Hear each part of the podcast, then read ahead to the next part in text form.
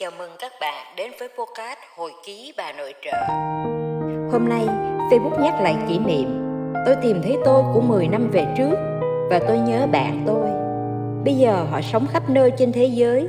Ước mơ được hàng nguyên tuy không phải là không thể, nhưng cũng không phải như ngày xưa.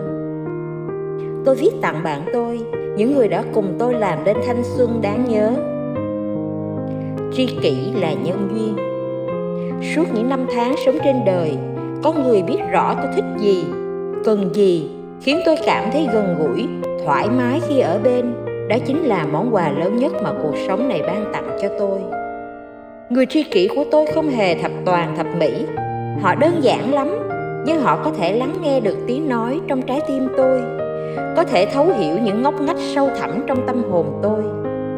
Bạn tôi có năng lực nhìn thấy hết thảy mọi điều trong tâm tư tôi ở trước mặt họ, tôi giống như một vật thể trong suốt. Tôi đang nghĩ gì, thích gì, yêu gì, họ đều nhìn thấu hết.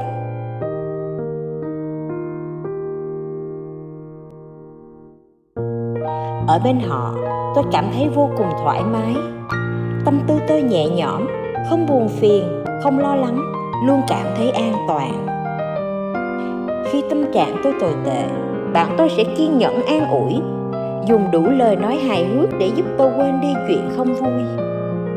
Khi tôi bất ngờ mất tích, bạn tôi không tìm được. Họ sẽ nhắn tin, gọi điện, sẽ phải tìm cho được nơi tôi ẩn mình chỉ để chắc chắn rằng tôi ổn. Tri kỷ còn là người không dám để cho tôi cảm thấy cô đơn, buồn tẻ. Chú ý giữ gìn sức khỏe cho tôi còn hơn cho họ. Chỉ cần tôi cảm thấy vui, bạn tôi sẵn sàng lặp đi lặp lại hành động hoặc câu nói hóm hỉnh hết ngày này sang ngày khác thanh xuân qua lâu lắm rồi. Chúng tôi đều có cuộc sống và lo toan riêng. Nhưng khi hàng huyên, tri kỷ của tôi vẫn là người đông đầy tâm trạng tôi bằng những an yên vui vẻ. Tôi và họ như quên hẳn hiện thực, trở về khoảng thời gian vô tư không nhiều lo toan, áp lực.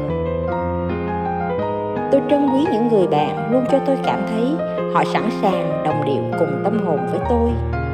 Khi tôi gặp phải những buồn, lo, trắc trở, chỉ cần tôi nhớ về cách bạn tôi dỗ dành tôi cùng tôi khắc phục khó khăn. Bắt tôi học cách kiên cường, dũng cảm vượt lên nghịch cảnh là tôi đã đủ động lực vượt qua trở ngại.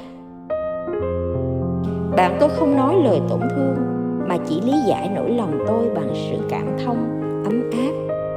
Sống một đời dài vài chục năm, có được người thấu hiểu mình đã rất khó. Phải có duyên phận mới trở thành bạn thân, tri kỷ. Họ hiểu tôi còn hơn vợ, hơn chồng. Người chọn tôi làm bạn thân một phần tâm trí của họ luôn ở bên tôi. Âm thầm lo lắng và che chở cho tôi. Cố gắng hết sức xoa dịu bất cứ tổn thương nào. Người hiểu tôi, cái tình của họ dành cho tôi tuy âm thầm, lặng lẽ, nhưng là thứ tình chân thật xuất phát từ sâu thẳm tâm hồn. Và cho dù bao nhiêu năm tháng không gặp mặt, cái tình ấy cũng vẫn cứ quanh quẩn đâu đó bên tôi, giúp tôi thêm nhiều động lực vượt qua bão giông cuộc đời ngày 15 tháng 11 2021 nhật ký những ngày cuối năm.